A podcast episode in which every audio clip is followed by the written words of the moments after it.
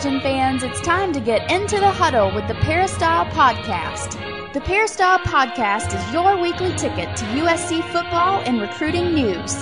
And now, here's the host of the Peristyle Podcast, USCFootball.com publisher Ryan Abraham.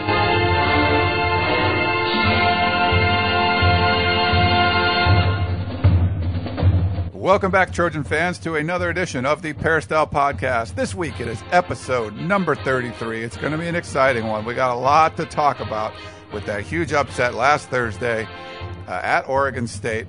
Episode 33, like I said, if you have any questions for us, just drop us an email podcast at uscfootball.com. Coming up later on the show, we're going to hear from Pete Carroll himself talking about that loss and what's coming up against Oregon uh, from his press conference. We'll also talk to USCFootball.com beat writer Dan Woike, get his thoughts. He was up in Corvallis along with me uh, watching that debacle of a game. But first, Coach, Coach Harvey Hyde is going to join us in that first segment as always. Coach, you're a little fired up about this loss. Wanted to uh, talk to you a little about that. Well, uh, Ryan, first of all, I want to welcome everyone out there and uh, say uh, I don't know if I've stopped the bleeding yet.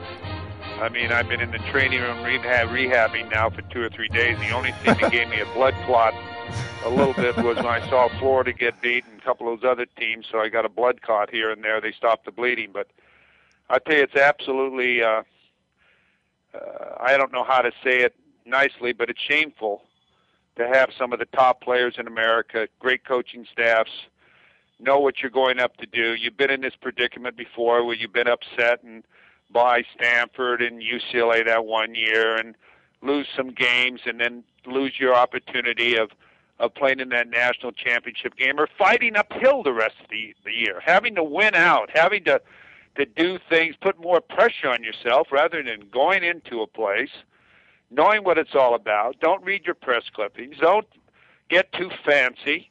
Just go in there, line up, and beat a football team that doesn't have, I don't know if they have a five star player on their roster, starting a backup quarterback from junior college uh, that just prepared themselves for two weeks because they had a bye before USC, prepared themselves for a football game that they wanted to go out and prove themselves and win a football game while SC just, I guess, took it for granted. And I don't believe there's any excuse for that. I see it happen every week, but it's not like it's a Pearl Harbor on USC. They've had two or three of those during the past years, and then they fi- find themselves fighting uphill the entire year or losing out to a team and not having that opportunity to go to the uh, to the national championship game, and then everyone in the nation talking about how bad the Pac-10 is and this and that. So you know what what what should I say? I guess I have West Coast football pride, and I like seeing a team represent the West Coast, such as USC, in that number one spot.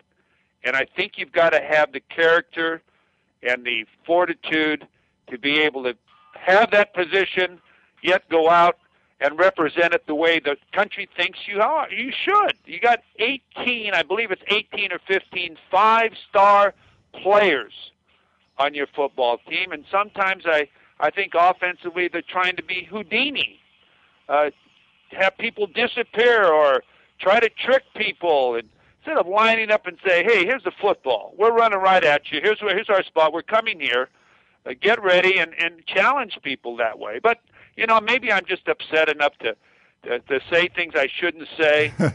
but, but I'm just telling you, I, I've got the pride – uh, to to not not feel lightly about this. I think that it was a complete collapse. Coach, yeah, I agree with you. And uh, just before we get into this, we got into that a little bit there. We're going to get into a lot more, but I wanted to thank our sponsor for this segment, Southern California Tickets, uh, sctickets.com. If you need tickets, especially for that Oregon game coming up this Saturday, give them a call, 800 888 7287, or check out sctickets.com. They got affordable tickets there for the Oregon game. It should be a good one.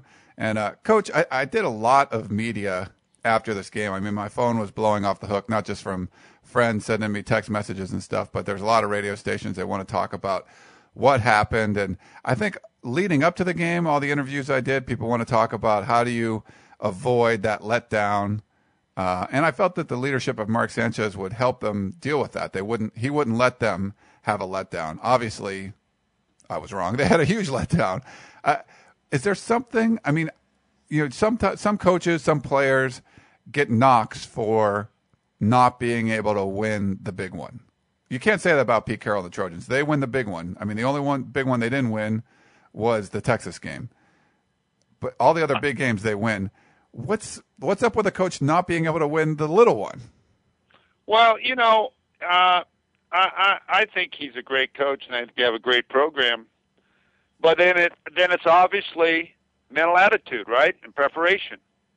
If you can win all the games you want against big games, national championship, Rose Bowl games, Auburn, Virginia Tech, uh, Arkansas, the way they've gone into those places and played, then you can't can't take your conference for granted. And you've got to you've got to you know just because you play Oregon State every year doesn't mean Oregon State doesn't want to beat you. You know what? You are their game of the year in Corvallis. That's your game of the year. Look at Oregon State. They beat USC last week, and they're an underdog this week to, to Utah.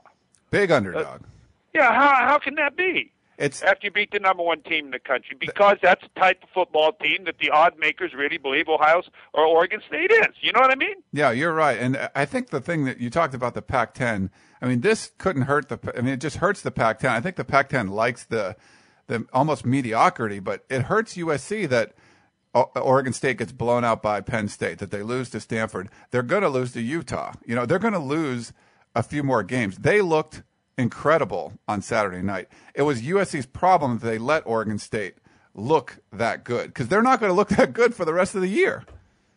Well, you know, you hope they don't. If they win every football game, they're going to go to the Rose Bowl because they've only lost one game, and if they beat USC, and if USC goes undefeated, then Oregon State's going to the Rose Bowl.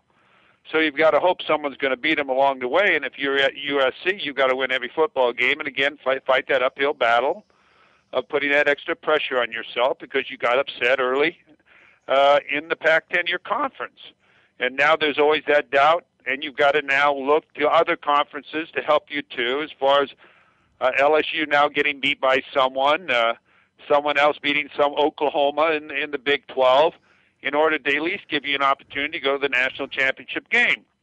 So it puts more pressure on you to do that, and and I think that when you look at last week's game, everyone's predict, predicting a big win. Me, I myself too.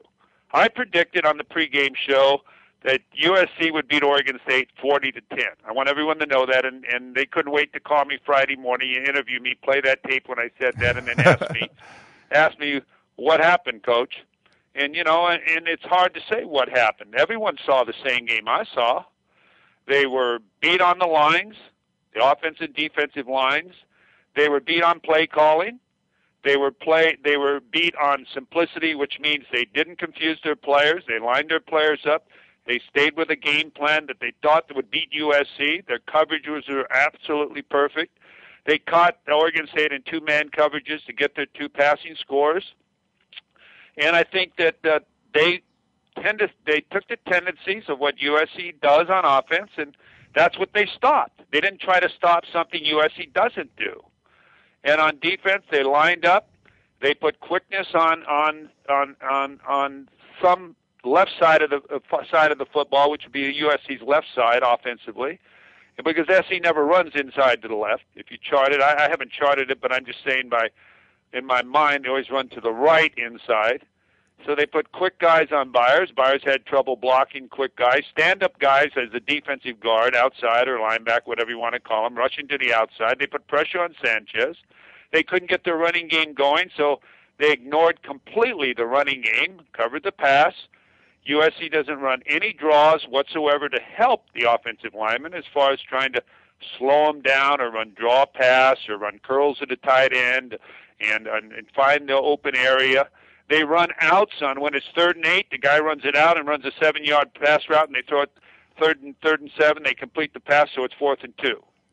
They can't make short yardage uh, runs. I mean, because they don't. They're not.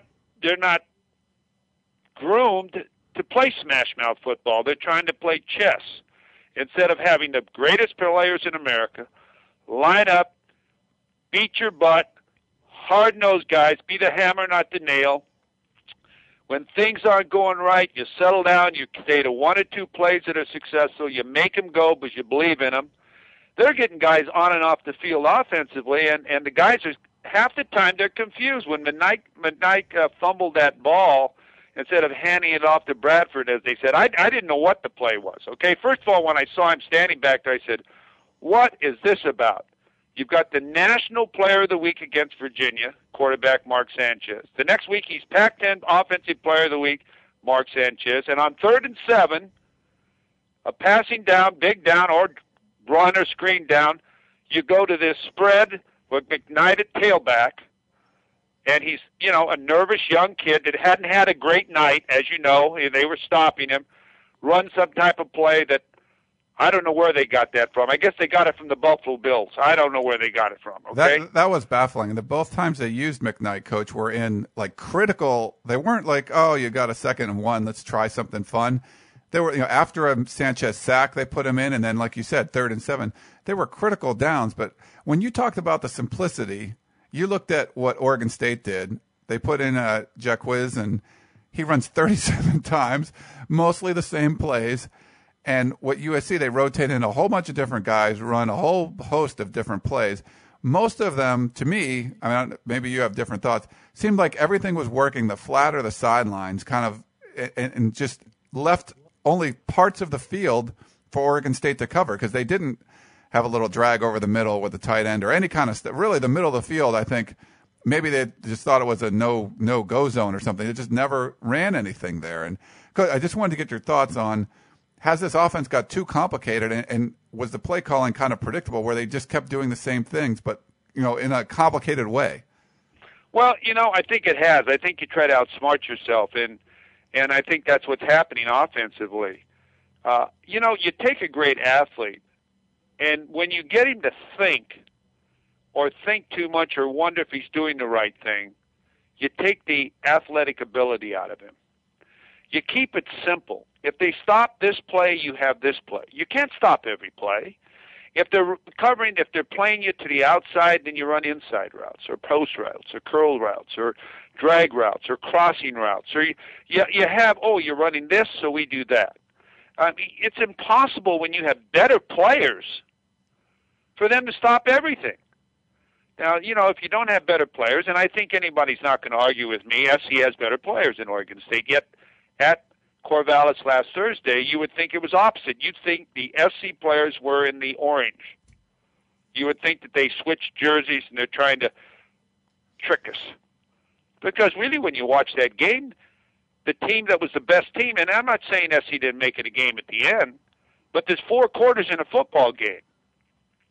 That Oregon State was the best team as far as the way they coached the game, the way they played the game with emotion, they got themselves ready to play Yes, it was a big game and it was a home game, but you said it earlier. USC has been to hostile houses. You don't think Virginia Tech's hostile? You don't think Arkansas is hostile? You don't think Notre Dame's hostile? They've been to those games. So this was a situation that was a complete mess up.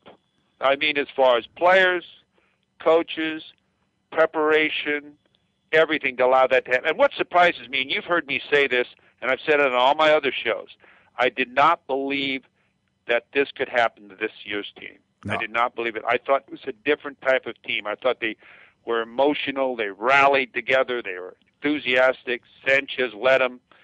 And to see this happen, really, they can rebound and they'll come back. But I'm going to tell you, this Oregon team coming down, let me tell you something they're going to have a tough time beating this team because every time you get beat, people watch that game nationally. Every Pac 10 team watched that game and Notre Dame. And they said, we can beat these guys too because they didn't show you anything that intimidated you. And I think that's what SC was trying to do. They thought they would intimidate Oregon State or intimidate somebody.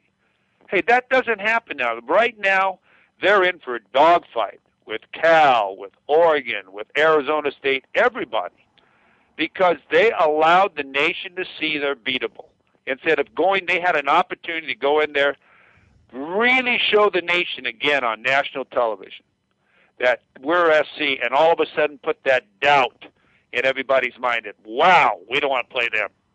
Coach, I was I was up there in Corvallis on the field, and it was a very hostile environment kind of from midway through the first quarter on. Like the, the fans were fired up, but there was still it wasn't. I mean, you could tell they didn't quite believe.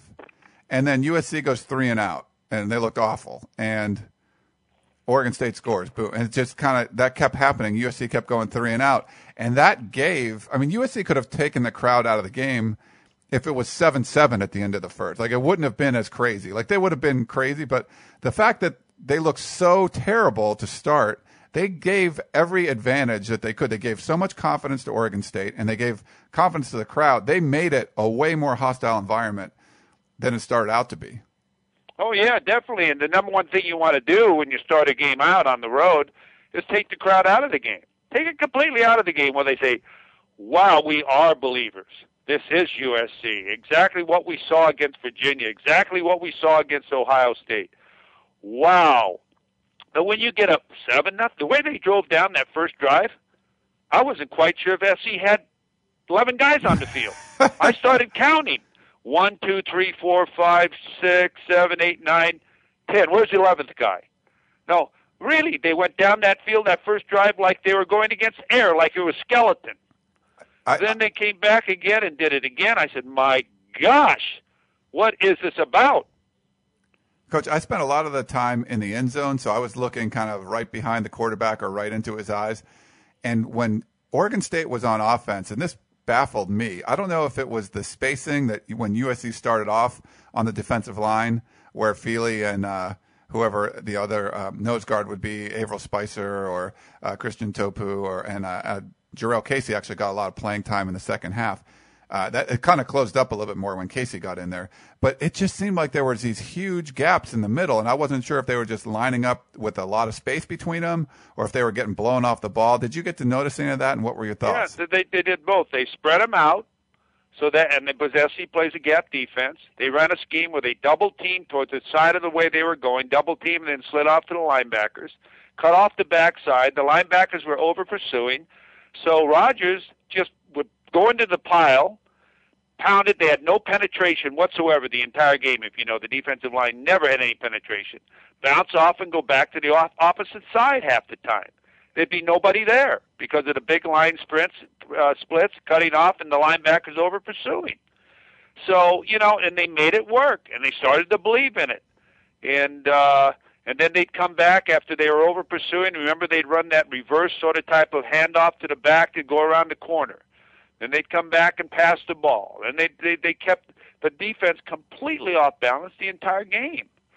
So, um, you know, finally SC got it together in the second half, but you can't do that. You've got to be ready to play. You've got to make your adjustments. You got to go out there and, you know, if they're double covering our receivers or taking away the short routes and they're in a cover two or they're playing man with zone behind it or whatever they're doing, you got to spot these things – and you got to and you got to make your adjustments, and you got to be able to have two or three plays that they can't stop. Series, you call them, where if they're stopping the the power off tackle, then we're going to run the toss, or we're going to run the counter, or we're going to run the fullback off the sweep, or we're going to do something to counteract what they're doing. But they can't stop everything when you're man on man, when you have better players. But it seemed like there was almost a stubbornness there, coach, maybe you can comment on that, where hey, that didn't work. We're going to make it work. Like uh, you know, they're they're trying to stop that, but we can still make it work. Uh, did, did you see any of that? Well, you know, uh, I don't know if I see any of that. I just I just don't want to see a team such as USC try to trick people. You don't need to trick people. That's what people do against you. When you're better, you line up, you carry the club, okay? You got the club and you got the water that you throw on the match. I mean, you're the guy. I mean, uh, you're you're you're not going to be intimidated. You're going to go in there, and by the second series, the offensive line, when they're going to the sideline and sitting down with the offensive coach, they're not even listening to him anymore. They're saying, you know, they're in their minds. They're already saying, "I got hit right in the jaw," uh, and and and and whatever you're telling me, that ain't going to work because I don't want to block that guy anyway, but they can't. And there wasn't any of that that was around Corvallis as far as with the Trojans. And and and maybe we're talking about it uh, too much, but I'm so disappointed that they would put themselves in this position where now it's an uphill battle for them because of now Oregon uh, coming into town and believing that they can beat USC, and all the other teams thinking they can beat USC, and SC now hoping someone beats someone else in the other conferences to put them back in the run for the national championship. It's really too bad. Well, you talked about that uphill climb. It starts this Saturday. You mentioned Oregon. Uh, Pete Carroll was raving about the uh, Oregon run game yesterday at the press conference. Uh, yeah, yeah, they've had some shakeup at quarterback. It looks like it's settling in though. The guy that coming up, he's had a few starts. Um, but the run game has been tremendous for them, and uh, you know they kind of have a two-headed monster going there. After seeing what Oregon State did against USC, you know they, they weren't a team that really was uh, great running the ball. Now you have a great running team. Do you expect them to have a lot of success against this USC defense? Well, you know it's hard for me to predict because uh, I'm not going to fall into that old category. Uh, you know, last year Oregon beat USC uh, up there, and, I, and I'm going to tell you. Um, uh, Bellotti's been around 14 years in the Pac-10. He's not intimidated. They're not intimidated by UC, and they have an extra motive. I think they have 60 players from California. 60 players on their roster. Okay, USC I don't think has any from Oregon. So you've got 60 guys coming back home, a lot of them from Southern California, with all their family members and everybody being there, and brothers playing against brothers and all of this other stuff happening where this will be a heck of a football game. It it really is going to be a heck of a football game, but I don't know. And you know what I'm saying? I don't know what team is going to show up for USC. And that's a terrible thing for me to say. And I'm sorry to all of our Trojan listeners that have to hear me say this. But there's now there's a doubt in my mind. I don't go in with the confidence that I had before. So I think I've lost confidence and I think Oregon's gained confidence. So I think this is a great equalizer. Yeah, we're gonna have to see what the, the players think. I mean, I talked to a bunch of them this week. Guys seem pretty excited, but yeah, I mean, they, they just want to put that loss behind them. Uh, you know, there's obviously going to be a revenge factor from losing to Oregon last year. You would think, Coach, they would have to be focused on this game. This isn't one they could overlook, but after last week, who knows? Well, you know, I don't think I don't think they'll overlook this game. I don't think SC will overlook this game. I'm just I'm just anxious to see just what they plan on running offensively and defensively. See what they do as far as you know how they attack their defenses, how they adjust to certain things that are happening during a game, uh, and uh, see what happens. Because you know, again, I'm just I'm just telling you the truth. SC has better football players than Oregon. So uh, you can check the drafts. You can talk to people who are talking about it. But I'm just saying I want to see how this team prepares itself. It doesn't read the newspaper, and uh, they got to get out of the tank. If if they stay in the tank and read about and talk about Oregon State this whole week, and everybody asks them about that over and over and over and over, yeah, they could stumble again. They got to let that one go. It's hard to go. Like I said, I've been bleeding since that time. I've been bleeding because it's something that it was a deep cut It wasn't a scratch. It was a deep cut to everyone who's a USC supporter. And, and, and I want you to know, you know, I didn't graduate from USC, but I've been working for them. And it's hard for me to talk like this. But, you know, if you want my feelings, that's why I do this for you. And I do it for ESPN. And I hope I'm wrong. How do you like that, ladies and gentlemen? I hope I'm wrong because that's where I feel. All right, Coach. Well, hey, we're out of time for this segment, but we appreciate uh, all the emotion that you put into this. And I know it was really tough on you on this one. It was tough on everybody, all the USC supporters out there. But thanks for sharing your thoughts, and we will uh, hopefully be able to talk about a victory over Oregon next week. I'll tell you, it's a heck of a lot easier, isn't it, to yeah. do those when they're victories? Definitely. All right, everyone else, stay tuned. We'll be back after a quick break, one minute break. We'll talk to Dan Woike and get his thoughts on the upcoming game against Oregon. The Peristyle Podcast will be back after this short break.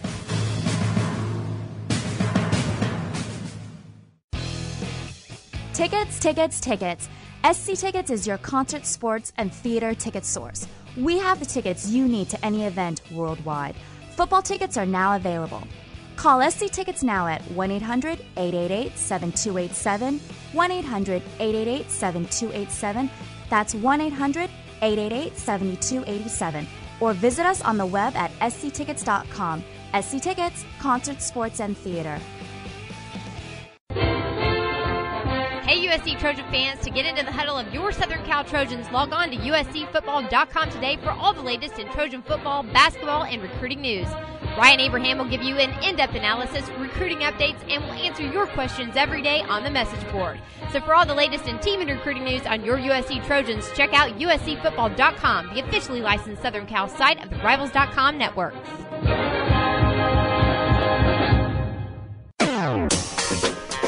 Now return to the Peristyle Podcast and your host, Ryan Abraham. We're back to the Peristyle Podcast. Our second segment, we're going to focus on USCFootball.com beat writer Dan Woike, get his thoughts. He was up in Corvallis with me watching that debacle of a game. We'll also look ahead to the Oregon game coming up this weekend. Dan, thank you very much for joining us. Thanks for having me, Ryan. Appreciate it. Hey, anytime. Uh, I know you're a big podcast fan, and people out there want to hear what you had to say. So, last segment, we got to talk to a very, very spirited uh, Coach Harvey Hyde. Uh, and actually, unbelievable. I, yeah, unbelievable. I, I, actually got to talk to him. We actually probably talked for another 20 minutes uh, after we stopped recording for the podcast, and uh, it was interesting to me. I mean, he was really he was uh, very animated, and uh, he was really upset uh, after this loss. I, you know, he's a big West Coast guy. He's a West Coast fan. He, I don't think he appreciated seeing a team that you know is way more talented than the opposition. And then they, it wasn't like they got beat by a fluke. They got beat, they got pushed around and just got beat completely. Yeah, they, they sure did. They were out physical. Uh, they didn't adjust to what Oregon State was doing.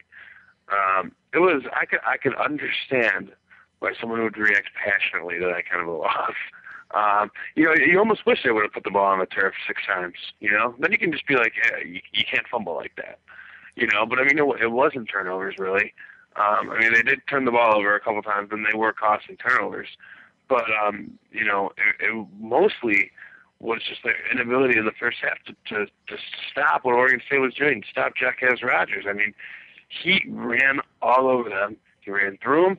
He ran through arm tackles, and essentially all on the same play, which Yep. was, I mean, it was like if you played video games, it, it'd be like the most annoying thing in the world when one guy finds one play that works and just runs it over and over and over again.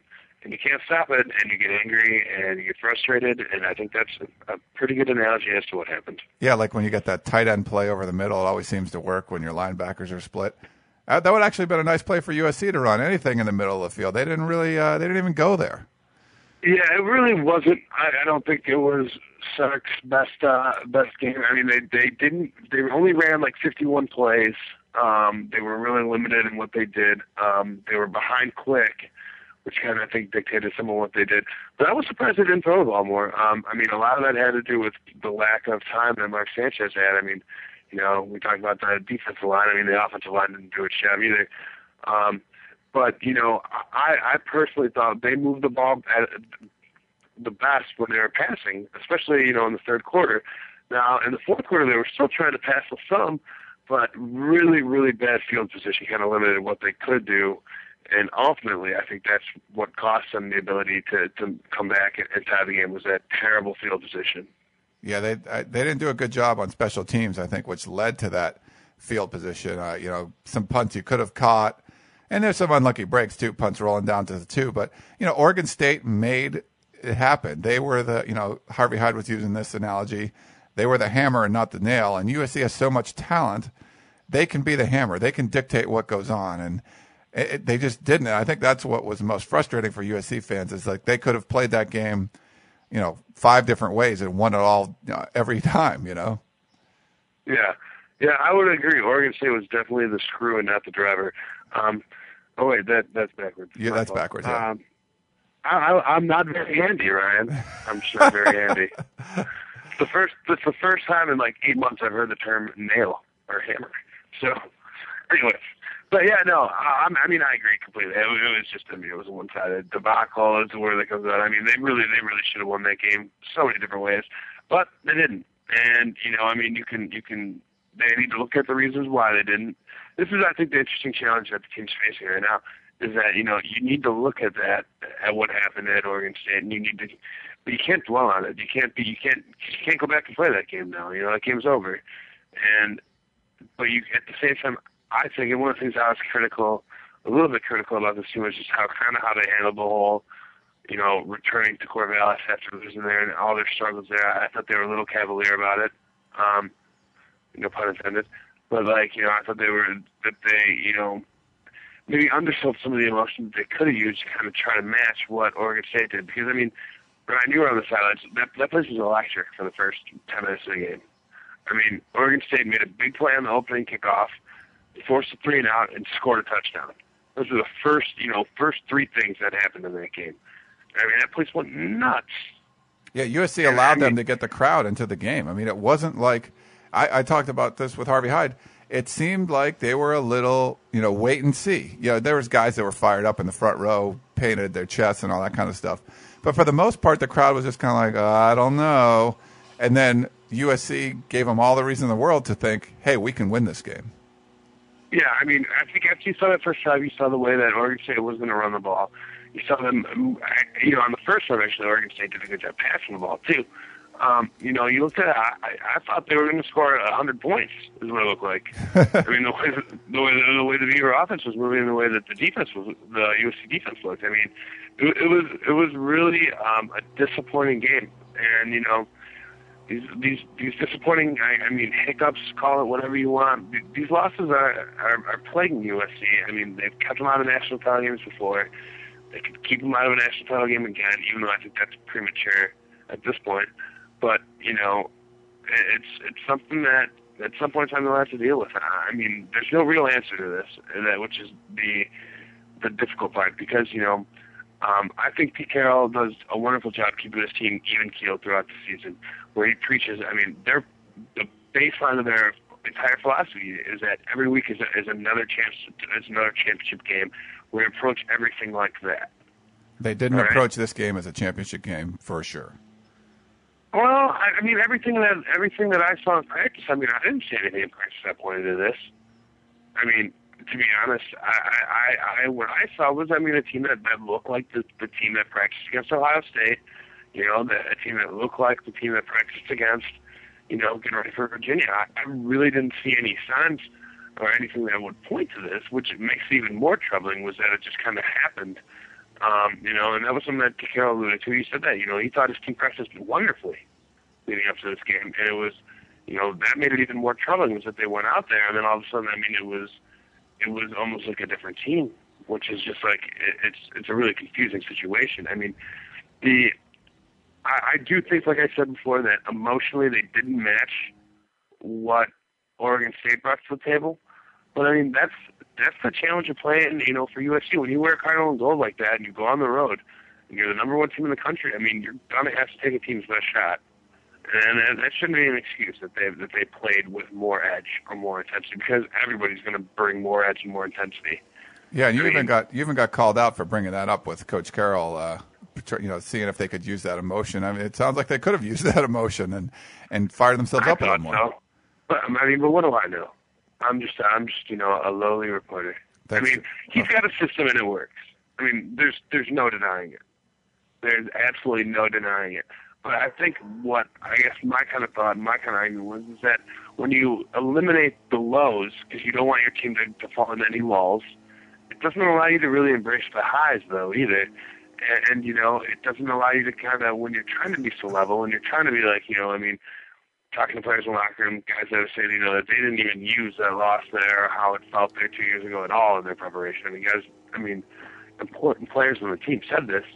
You know, it kind of caught me off guard. I mean, I would think it's human nature to, to you know, when you when you get upset like that, as uh, you know, as USC did two years ago at Oregon State, to, to want to use that and to, to want to make sure that didn't happen again, and to want to make sure you didn't feel like that. But I mean, apparently they didn't really talk about that much, and and they didn't use it. You yeah, know, I mean, like I said, I'm not saying that's right or wrong. It's just, you know, in hindsight, it, it, as obviously it's clear, but you know, yeah, I don't know. It's a tough one. Well, here's the issue that I have, and it's not like I, I think you can make excuses at times. There's turnovers or whatever, and you could see in this game they could have had like a couple more turnovers, and Carroll could have said, uh, you know, whenever you turn the ball over on the road, it's hard. I mean, that wasn't it. They got pushed around in this one. But the problem is, if you look back, it's not like they got beat by these teams that were like struggling in the beginning of the season and then turned it around and got completely hot and, and, and took over and won. Yeah, Oregon was a great team last year and that the USC deserved to lose that game. But UCLA a couple years ago, uh, Stanford last year, Oregon State this year, teams like that, like UCLA went out and laid an egg against Florida, a terrible Florida State team in California in their bowl game. Stanford struggled, you know, all season long. Uh, Oregon State I'm, I'm guaranteed you they're going to lose to Utah. They're going to lose a few more games this year. It's not like they're going to be a great team, but they looked amazing against USC, and that's where I mean, like if Oregon State won the rest of their games, you could say hats off to them. I mean, that's a really good team. I still don't think they're a really good team. I think they're going to lose more games this year. Well, I think if Oregon State won the rest of the won, won the rest of the games, I mean they're going to the Rose Bowl. I mean, yeah. You know, like I think that I think they're a good team. I mean, I, I mean, I do think they're a good team. I, I don't think that they're awful. Um, you know, I was, I think that they're a team that's kind of in a transitional period, team that's still trying to find itself. And I think, you know, they found a pretty good time to find a game plan. You know, I mean, they give the ball to the Jacquizz Rodgers more than they have ever in, in their season.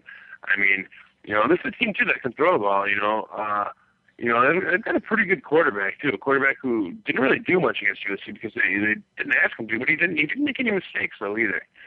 Uh, I mean, well, with, with the exception of one, a pass that probably should have been an interception in the end zone. Um, I mean, but that was that was it from as far as mistakes go from from from Lyle. I'm not going to even try to pronounce his last name. It's something. Yeah, I never had to say it. I would. I wouldn't say it on the radio because I wasn't really sure. I've heard people say it different it's ways. It is, it is Moevao now. I, I'm, I'm, but I've heard people say other ways too. They're all wrong. Moevao.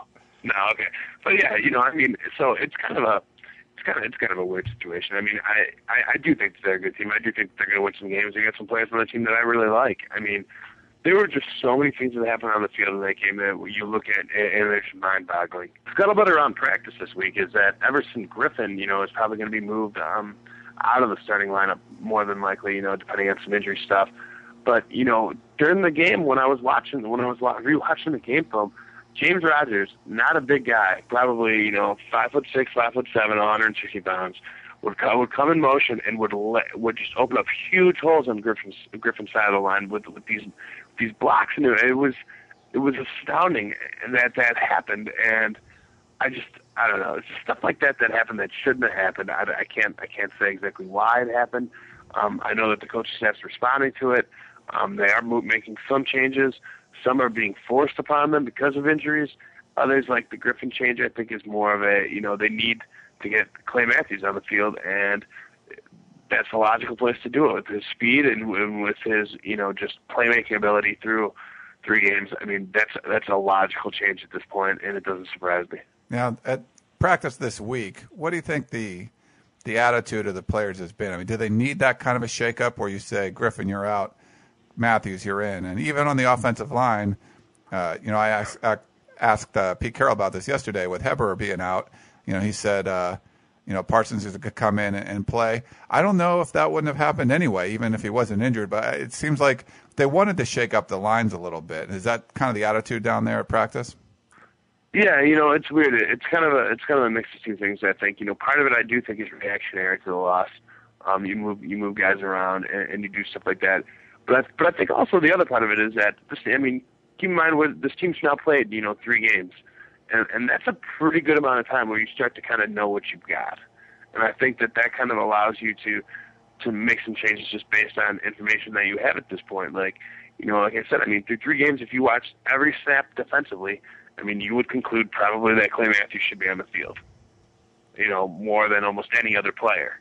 Yeah, he's and, definitely and, made know, a lot so, of plays. I mean, it, you see him out there. I mean, I when I edit the film, you know, I usually on a defensive player, I always put it, you know, whoever made the biggest play. He has more than his share. You got guys like, you know, Kevin Ellison and Taylor Mays and stuff making plays, and Cushing and uh, and Rey Maualuga and stuff. But yeah, I mean, uh, it, for Matthews not being in there as much as some of the other guys, he makes as many or more plays than they do. Yeah, no, he's been he's been the biggest playmaker on defense. I think without a doubt, he's been the most consistent playmaker. I mean, he's forcing fumbles, he's blocking kicks. I mean, he's everywhere right now. He's making plays on special teams. I mean, he's the guy that needs to be on the field, and you know, the coaches are going to reward him. Now, like I said, that's partly reactionary because Everson Griffen didn't get the job done at Oregon State, but I also think part of it is just that you know, when if you look at what they've done through three games, I mean, it's it's a change that's logical and it makes sense that it would happen now. You know. I agree. All right. Well, I think we talked about the Oregon State game plenty. Wanted to look forward to Oregon. We can talk about the Raiders. Do you want to talk about the Raiders Uh, and what happened yesterday? poor old Lane Kiffin. I got to meet. Um, well, I've I've known Lane for a little while, but I down at the Senior Bowl last year. I was at a bar after one of the practices. I was talking with Lane in the back, just kind of getting his thoughts on things because I think his job was even up in the air then. Um, Yeah. we're, we're just chatting, and he, you know, he was a lot of the USC fans never liked Lane uh, for whatever reason. I think you know people love Norm Chow, and when he came in there, Lane was always nice to me. I mean, he was never. It wasn't like he went out of his way or anything to be mean. He was always nice to me. So we were just chatting, and uh, we were in the bar. And, you know, we both had a couple of drinks, and up walks uh, Jerry Jones and Monte Kiffin, his dad, and it was kind of funny. So I, I don't think I've ever met a billionaire before. So he was like introducing himself, and I'm like, "Here, I'll get out of your way." He's like, "No, no, you can keep talking." I'm like, "No, that's okay, Mr. Jones. You can talk to him." so it was kind of it was kind of funny. But poor Lane's gone. I, I you know I think he's going to pop up somewhere for sure. Uh, there was people talking about is he going to end up back at USC, and you had in your report that there's really no space for him uh, right now. I, and me personally, I don't think he would take. I mean, he took he was a head coach in the NFL, and people say you were stupid for taking that job, but if you look at it, his team was competitive. Everyone knows Al Davis is crazy. No one's going to knock him. No one's going to knock him for being for not having a winning record with the the horrible Raiders. I think it legitimized his coaching just tenure because okay, now you've been a head coach in the NFL. He could become the head coach in Washington. People have talked about on the boards or somewhere else, a good college place. He could become the head coach, or worst, be a, an offensive coordinator for a good NFL team. Just because I don't think he gets dinged for having a five and fifteen record in that organization. Well, not when I mean you consider that when you look at the other coaches that they've fired and the other coaches that have that have gone on to do great, like you know Mike Shanahan, obviously the guy that jumps to mind was a young head coach. He's been Didn't okay. go into a shakeup. Yeah, he's he's done all right, you know. So I, I don't think that hurts him either. But yeah, no. As far as Lane Kiffin coming back to USC, I mean that's not probably going to happen. Um, you know, unless it says a head coach in five years. Right. Um, you, you know, I mean, I think that at this point that you're right. His profile is too high to come back as an assistant. Um, you know, and like I said, I mean, they don't have any jobs available either. I mean, you know, they're they're they're locked in with their staff. They're happy with their staff, and yeah, they're not going to make a change. But no, but but Pete Carroll was not um, not happy, I suppose, with how that press conference, how Davis press conference was handled. It was just a joke. I mean, I don't know. I can tell you that everybody, you know, uh, all the reporters kind of on Tuesday hang around after the media luncheon and wait for practice, you know, in the sports info offices and stuff like that. And you know, everybody was kind of huddled around the TV watching that, and people just laughing at, at just like some of just the ridiculous statements that were made, just the whole, you know, the overhead projector with the letter behind them and stuff like that. It was, just, it, I mean, it was just crazy. And I mean, can see can someone seriously buy him a new jacket too? Uh, That's that. Is, I I swear that Al Davis starter jacket. Like I think I saw that like in New Jack City. I think I saw someone wearing that. I, I don't. like I'm, I don't think you can get it anymore. Check on eBay. Maybe No. you can get one. I think it's literally a starter jacket. Yeah. I don't even think that company exists. All right. Well, poor Lane. I mean, we'll see what happens with him. I know the fans will be talking about on the message boards, but going to the the Oregon game. I mean, Pete Carroll talked about yesterday the potent uh, running attack, and after giving up so many yards to uh, Jacquizz Rodgers, you know, you got to be worried for that front seven of USC that looked really good in the first couple games. But one of the things I wanted to ask you about, you had an interesting story. You got to see uh, in person the the quarterback for Oregon. Not the quarterback, the running back, with Garrett Blount. Oh, okay. I thought you said uh, it was a quarterback. Okay. No, no. I, uh, you know, down at uh, at um, working, you know, with Ole Miss last year, uh, they were recruiting LeGarrette Blount. Coach O was very high on him, and uh, they were kind of in the mix for him. And um, I took a trip down to his junior college um, with a recruiting analyst to to go see him. And uh, yeah, I mean, all, all I can say, I mean, we didn't we didn't watch him practice, we didn't watch him play, we just talked to him. And that guy is enormous. Um, seriously, I thought I was meeting Ben Wallace. That's what he looks like. Like I mean, I mean, to the afro, to the, I mean, he had his hair pulled back in braids when I saw him, but I mean, like he literally, I mean, he really looked like Ben Wallace. Like his arms are huge. I mean, he's a big dude. Um, you know, he'll be the most physical running back that USC will probably see this year, unless you know Arizona State has a bulldozer or something like that. I mean, like he's a big, strong guy, and uh, he runs tough. Um, you know, from watching film on him and everything like that. I mean, he he, he runs strong.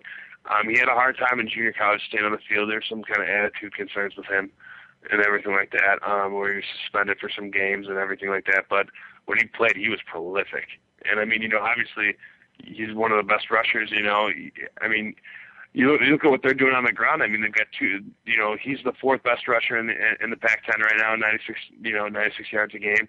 And Jeremiah Johnson, who you know has one less carry, um, you know, is, is the fifth best rusher in the conference. I mean, they're they're going to run the ball, and they're going to they're to, especially after what you know they probably saw Thursday, they're gonna, they're probably feeling pretty confident that they'll be able to do it. Yeah, they got to be licking their chops. I mean, uh, Johnson ran well with uh, uh, Stewart last year too. Jonathan Stewart when they when when, they were healthy.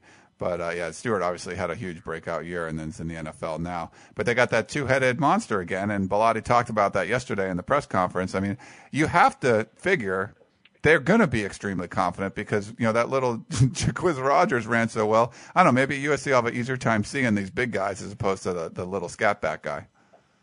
Yeah, I'm kind of torn on this. I, I, you know, I do think that that that. I mean, we talked about this at length about how you know Rodgers' size. I think was was an enormous factor in his success.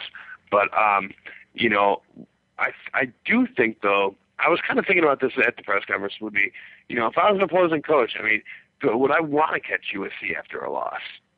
You know, and the more I thought about it, the less I think I would want to. Just because, I mean, just because of, of, of the history of the program, the way that they've responded to losses in the past. I mean, all they did after losing to Stanford last year was become the hottest team in the country. No, that You know? that did happen. Uh, I, I, but I think it's hit and miss too. I mean, do you want to play? Would you want to be Mike Riley playing a USC team that you know lost two years ago up in Corvallis and? Well, no- I think the answer is you just you just want to get them off the schedule more often than not, and not play them. I, I really, I really think that's clearly the way to go about it, and then or only play them at home. and that, that's. maybe I that'll think, work. I think that's if I was Mike Riley, I think I would petition the Pac-10 to only play USC at home. Right, but there's times you think that USC would be motivated, and they've come out unmotivated. You know, like the the revenge games don't seem to be that big of a deal. But maybe it'll be fresh in their minds coming off of that game, Oregon State, another uh, team from the Pacific Northwest, and uh, you know they did lose to Oregon last year, but that was a completely different team. So I'm I'm not even sure they're going to be thinking about that game too much and using that for motivation. Well, I I spoke to I spoke to Ray, Rey Maualuga about this, and you know we were just talking about his knee and everything like that, and and what you know he said that for two reasons that he wants to be two extra reasons why he wants to be the field. You know, one they're coming off a loss, and two, you know they're playing team that they lost to last year. And, and I mean, he, and Ray's a guy who said that he didn't even he didn't spend a second thinking about what happened at Oregon State two years ago. yeah, so I mean, so I do think that there might be a little bit of a shift in, in some of the guys, especially from those older guys that know that, you know. And also, I think another interesting thing is I think that what happened on Saturday around the country may have kind of softened the blow a little bit of what happened, you know, at Corvallis. Yeah, definitely. If, I think, if, know, all, if everyone, you know, uh, held suit and uh, held serve or whatever, and and won all their games, but you got the, you know, all those top five teams losing, and you got, you know, nine of the top twenty-five. That definitely uh, helped USC. But let me let, quickly, we got we're just about out of time. I just want to get an update on the injury status of guys like Hazelton, Heber, Maualuga. Are those guys going to play, or what's going on there? Hazleton looks okay. Heber will not play. Um, he'll be out uh, for some period of time. Um, it's kind of unclear, but he, he's definitely an out. Uh, Cushing has looked fine. Um, he, he does have that cast on his hand, um, on his right hand, um, if my memory serves me correct. Um, but yeah, he'll play. Um, Taylor Mays has had no problems with his chest after taking a shot in the first half at Oregon State. And then the big question is what's going to happen at middle linebacker? Um, you know, is it going to be Rey Maualuga or could it be Chris Galippo, um, a guy who's been 100% cleared, ready to, you know, um, says he's in in good game shape. Um, he hasn't had to take any any serious amount of reps yet this year or play any game you know this year or for over a year. But uh, but yeah, could be Galippo, could be Cushing sliding over, and then that would move Clay Matthews uh, back to linebacker, which would potentially open up a spot for Everson Griffen to, to start. Could yeah. be a lot of So shuffling. kinda yeah, could be a lot of shuffling up there. We'll see what happens with Galippo. I mean, Carroll admitted yesterday in the press conference he's not going to be, you know, as far as uh, cardio goes, he's not going to be able to probably go the whole game or anything like that. So we'll we'll see. He'll probably get in there in spots. Yeah. Okay, yeah, quick note on Galippo though is that they would prefer to play him than Cushing at middle linebacker because of the things that I mentioned after what moving Cushing to middle linebacker means for the rest of the defense, where it moves, you know, th- it affects three other guys. I think they would prefer to only have to make one change than three. All right. Well, Dan Woike, thanks very much for joining us, sharing your thoughts, and uh, we will talk to you again next week. All right, sounds good, Ryan. All right, everyone else, stay tuned. We're going to have a really short break, and we'll come back and we'll give you the audio from the USC press conference. Listening to the Peristyle Podcast from Los Angeles, California. Hey, USC Trojan fans, to get into the huddle of your Southern Cal Trojans, log on to USCFootball.com today for all the latest in Trojan football, basketball, and recruiting news. Ryan Abraham will give you an in depth analysis, recruiting updates, and will answer your questions every day on the message board. So, for all the latest in team and recruiting news on your USC Trojans, check out USCFootball.com, the officially licensed Southern Cal site of the Rivals.com network.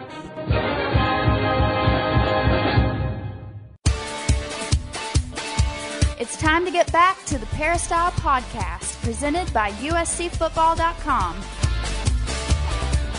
We are back for our third and final segment of the Peristyle podcast. In this segment, we're going to hear from Pete Carroll. I'll play you the audio from Pete Carroll's answers to all of the reporters' questions from Tuesday's press conference.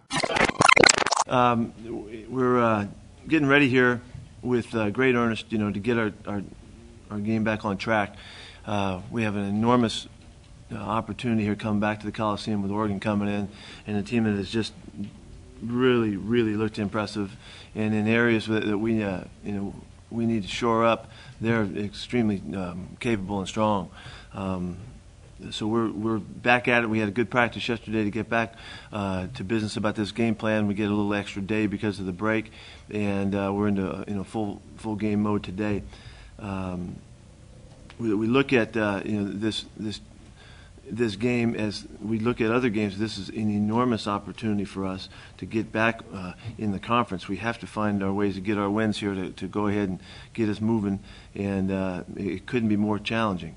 So. Um, Oregon coming in, uh, coming off a huge win and uh, some big, big games, uh, throwing up 300 plus yards of rushing, uh, and after we follow up a game where we didn't play the run very, very well, um, really makes it hard on us. So um, we're going to have a couple situations that we'll deal with with players uh, as far as their health, but for the most part, we're in pretty good shape. And, and uh, the guy that's, that's questionable at this time. He won't practice today, and we'll wait and see what the doctors say. But Cush and Taylor and those guys are back out there, and, and but uh, you know, we need to make sure everybody's all right. Um, this has been a, a um, a, you know a, an opportunity is what this is, and, and uh, so we want to see our guys find our way to, to, the focus that takes us right back to the way we're capable of playing, and that's that's what we do. We've done this before and been in the situation, and I like the way our guys responded uh, yesterday, uh, and, and uh, we expect to have a really good practice today and see where we go from there. Um, uh, we're going to try and, and, and find ways uh, to keep them off the field and, and, keep the ball moving on offense and slow down this uh, you know the offense that they've been just ripping with and, and uh, see if that can help us. And it has to start with the running game first. Uh, I understand that they're going to uh, start Masoli. They've had four quarterbacks that played for him already. And um, so you know I know that those guys are all, all available. A little bit different styles from their guys too. And if Roper plays he has a little bit different uh, element than some of the other kids. So all of that adds to a very complex approach um, that we're, we're facing, and we have to do a really nice job dealing with it. So on we go. Uh, he's been running for a long time, but in game shape, of course not. You know, he hasn't played since last year. Um, you know, we're trying to throw him in there in the practice situ- situations to get him as real live work as he can. Uh, he practiced well last week, and so uh, you know he was really practicing last week like he was going to play, and they gave him the okay this week. So he's available to us, and we're going to go into practice today in the next couple days and figure out what's the best mix for us uh, if, if Ray's not available. And, and, really, we go in like Ray's not available right now, and uh, so um, plays his spot. Uh, Cushing's been backing up uh, all along. Um, it gives us a chance to do uh, some things with Clay Matthews and also Mike Morgan, and um, and Uona Kaveinga has to get ready to go. So we're uh, we're getting close, um, you know, to, to figuring that out. But we won't we won't don't have to call that yet. So we'll wait and see how the days of practice uh, uh, give us information. Uh, we didn't play well. You know, we made we made uh, um, a lot of just technique errors uh, up front, and uh, it wasn't the complexities. It was re- of their s- part of it. They executed really well, and when we weren't right, they took advantage of it. And the running back did a really nice job of finding the soft spots and and was very effective against us. Um, it, we, we saw in the second half, you know, what we needed to do to fix the thing, and did it. And, and uh, but it was it was you know too late for us in, in that game, and, and they did a really good job of blocking us. And you know things that, that we do fundamentally uh, in most games didn't happen in some regards up front, and so it, it got us out of whack, and, and um, it gave them a chance to get a game. Did you run more three down in the first half than the second half? No. No. We, we, um, we just shifted some, going to talk too much about what we did, but we shifted some things. Um, and uh, Clay Matthews played more in the second half and did a really nice job in some areas and, and made some good plays for us. And just, it was just, it was just being more consistent and more determined to dig the plays out because it was all the inside running game that just kept kind of pecking away at us. And we, we, you know, it just took us a while to, to make the points. We were, we were making the adjustments on the sidelines, but it really took us till halftime to really get it done. Well, there, you're de- dealing with a couple different issues. You know, the, the you know the, uh, the mental aspect of, of what your team's feeling like is different than you're coming off wins. So you have to you have to get them back back to the truth of what happened. Um, you, you have to get them dealing with what's at hand, not with what happened, you know, before. And so those things, you know, come out in the in the conversation now. You know, and and. Uh, um, so you know that's how we're doing it, and, and so what we do change, you know, those those elements come out, but the rest of it is go back to work as usual and, and try to get back on track. We have a lot of confidence in the way we've done things in the system and and uh, the emphasis that we have and from day to day, and we, we want to make sure and recapture that and not be off of that, as opposed to changing something. Is to make sure that we recapture the mentality that we that we um, you know have found successful for us over all the time. No, he's just disappointed. You know, he, he, Joe knows he's you know he's more capable than missing a little screen pass and and he misread you know two punch. You know, trying to catch the ball and and uh, um, the other play just tried too hard. You know, he was he was really trapped in, in the backfield and he tried to spin out and get away again and got vulnerable and got you know got the ball knocked away. That that's definitely something I've been dealing with with Joe and we dealt with Reggie for a long time. You know, that to minimize the bad play, the the, the you know the the yardage on a bad play, just get out of it and go to the next one. You know, and sometimes the guys have this mentality that they they got to keep fighting to try and you know, you know correct what's going wrong, and, and they get exposed. And uh, Joe definitely has that mindset that he thinks he can pull it off and get away and get back out. And, and in that, you know, the, you get hit from all angles, and, and it's it's harder to take care of the football. So.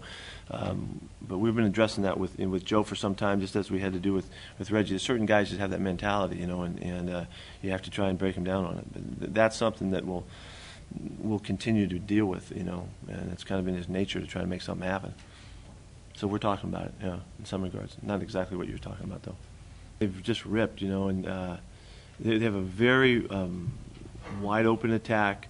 Uh, it, it is really the it's kind of the epitome of the spread offense with the quarterback being featured as part of the, the running attack. Uh, all of their quarterbacks have run with the football, some more than others. Um, but they have a lot of ways to get the ball, you know, in their in their run lanes that they want with a lot of different actions and motions and, and things. And, and it's very it's a very nice offense. Um, you know, the, the, Jeremiah Johnson's always been a good player. Uh, the, the new kid Blount coming in from junior college has really given them another element. You know, Jonathan Stewart was a heck of a football player. This guy runs maybe more physical, you know, more physical nature about him, and, and uh, uh, Jonathan, you know, played on the edges maybe more effectively, but uh, Blount really comes at you and breaks tackles and makes you miss and, and has an attitude about him. It's really a nice aspect of the running game. So they have they have the uh, the flash of you know the kind of the perimeter game, and then they have him banging away at you, and so it's it's a real nice attack. Yeah, well, it's you know, into their good fortune, the running game has been so alive that they haven't had to rely on the quarterbacks throwing the football. Uh, I mean, they, they still have thrown it well, a lot of yards, but um, they haven't needed them to throw much, and they just keep, they've run their way back into the games when they got behind and and uh, and made their, their, their plays, you know, where the quarterback really wasn't exposed in terms of his youth and inexperience and all that kind of stuff. So. Um, and they have ways to, to make it easy on the quarterback. You know, when they're throwing game, they throw a lot of screens and a lot of a lot of quick quick perimeter stuff that helps those guys. Um, you know, so uh, I, I think it's because of their nature of the running game they've been able to get by with the young guys. Well, he's working on his stuff as always. You know, I mean, he's just working on on uh, executing the offense and, and, understanding what's going on. This is a different defensive style that he has to learn to read and, during the week's time and and. Uh, make sure he picks up the pressures and the coverage changeups that they have. So he's right now it's really just about studying um, Oregon's style of defense is really where his focus is. He, he's played solid football and, and, and he hasn't dipped in any way in my mind. I think he's he's he's done really well and and, uh, and but you know each game you have to adjust and and take care of business. You know, we needed to help him a lot more in the running game last week. You know, to get him his ch- chances to throw the football the way we'd like to. Yeah, but I, I think Mark's doing just fine. With the offensive line. Yeah, we weren't as effective. You know, we had two really good games, and in this game, uh, you know, a lot of there was a lot of penetration, more so than in the other games. Got knocked off line of scrimmage a little bit, uh, which really um, showed up. You know, and, and affected the pass protection. Um, you know, the protection didn't break down as you know clearly, but but there was enough push that, that caused some problems for us at times. And Mark had guys at his feet and stuff that he didn't feel in the first couple games. Yeah, I, you know, I, this this game, looking at the schedule, you know, and, and seeing how the games could come off, and hoping that we could get you know get off two and zero. I thought that the Oregon State game would be a big challenge, you know, just going on the road and all that kind of stuff. And, and you know, I was hoping that they would be undefeated at the time, so everything would be on track. They struggled a little bit in a couple of their first games, and uh, I, I don't think we had the same edge. You know, I don't think we did. You know, and I, I think that, uh, and, and often, I, I think that's very normal to, to you know for that edge to be to, to be kind of in question, but how you play sometimes picks you back into the you know the mentality and the edge that you need, and and how they play too. You know, and, and we gave uh, Oregon State a, a tremendous boost by their opening drive, and then they stopped us the first three times we had the football, and the place was going crazy, and their players, you could feel it. They, they, they seized that momentum, and we had to make some things happen to regain it, which you saw exactly happen in the third quarter. But it was it just wasn't enough, you know, with with the time allowed, and we, we couldn't get it done. So, uh, but I, I, you know, I, I can't tell you. I would like to say, you know, we were perfect and we were great, but I, it didn't. I, I think it was. Uh, we were challenged in that manner, and it wasn't the same as it was, you know, from the game the week before. And that's something that I take great pride in not allowing.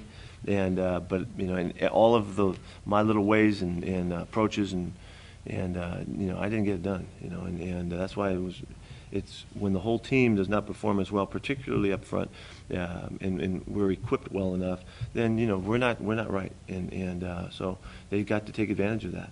And the, the amazing thing about it in games, and you know, the, there's so many examples of this. And people say, "Well, Jesus, 18 and 19 year old kids." and it has nothing to do with how old you are. I mean, it happens to teams in sports, no matter how how young or how aged you are. Uh, it's it's being able to play beyond sometimes what is there and what isn't there, and and uh, we weren't able to do that early enough in the game. What happened between at halftime? You know, you snap your fingers and all of a sudden you see us come out ripping, and, and uh, um, so it was it was it took us you know a major hit in the head here, you know, to to, to get going, get get right, and. I loved the way we surged back. I was, I couldn't have been more sick about the fact that we had, we're faced with that, and we had to do that, you know, and, and uh, so that's how it goes sometimes. And it wasn't that we weren't approaching it and trying to work it. It just didn't. We didn't get. I didn't get it done. Kind of on those notes, you want to take a moment of silence for our for our comrade up in the Bay Area. You know. Okay.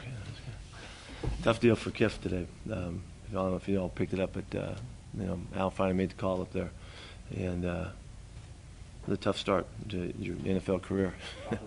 I haven't talked to Lane yet. I talked to other guys up there, but uh, word is he's going to need an attorney. Um, I'm, I hope that the league does the right thing here and, and takes care of the, the, situation properly and doesn't allow that to happen. That's, but uh, well, we'll see. Yeah, I, Stafon played very well and, and did a really good job, and, and CJ did what he had to do. Those two guys got, got we got to get the ball in their hands more.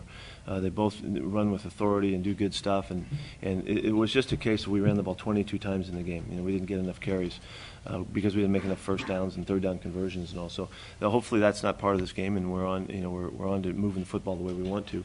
Then we get the mix that we like. Um, Unfortunately, we didn't get that. But Stafon was very effective. Moved the moved the, the pile well. Made, made you know made space for himself and, and just just was very effective. Had a big run taken taken away on, on a penalty too. perfect scenario, how many carries would you like? I don't have it that I don't know.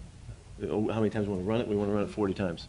Yeah, we want to know that. We want to run it 40 times in a game. I'm sorry about Stafon. No, it, it just depends. Depends how it goes, you know. I like rushing for 200 yards and 40 carries, and you know, and those kinds of numbers is what when we play well, that's what happens, you know, and and uh, you know, so they, there's plenty of runs for everybody, and we're not we're not concerned when that happens. You know, I honestly I think that in the first three weeks here, um, we're still searching it a little bit to see what's the bet, the right the right emphasis, the right combination. It was too easy in the first two weeks, really, to even be concerned about it. You know, and, and uh, but it, it, it raises, uh, you know, the, the thought that you know, it, what is the best mix for us? I, I really have always thought of this as is kind of in terms of Reggie LenDale that you have you have Joe and you have the other factor. You know, whether it takes two guys or three guys or whatever, that until something shows differently, and we're just really just allowing it to emerge. You know, and and uh, and see what happens. And, and uh, you know, I don't have any problems with what happened the first two weeks, and the third week you really couldn't tell. You know, we didn't get a chance to handle football enough, so. Um, it's not. A, this is not a problem. It's just. It's just going to. It's to work its way out in time, and and uh, in my mind, anyway. That's our show for this week. Thanks again for joining us here on the Peristyle Podcast. We'll be back next week talking USC football. Listening to the Peristyle Podcast presented by USCFootball.com. Be sure to tune in next week for the latest news on Trojan football and recruiting. And don't forget, you can now download the podcast directly to your iPod or MP3 player. Just search for Peristyle Podcast the next time you log into iTunes.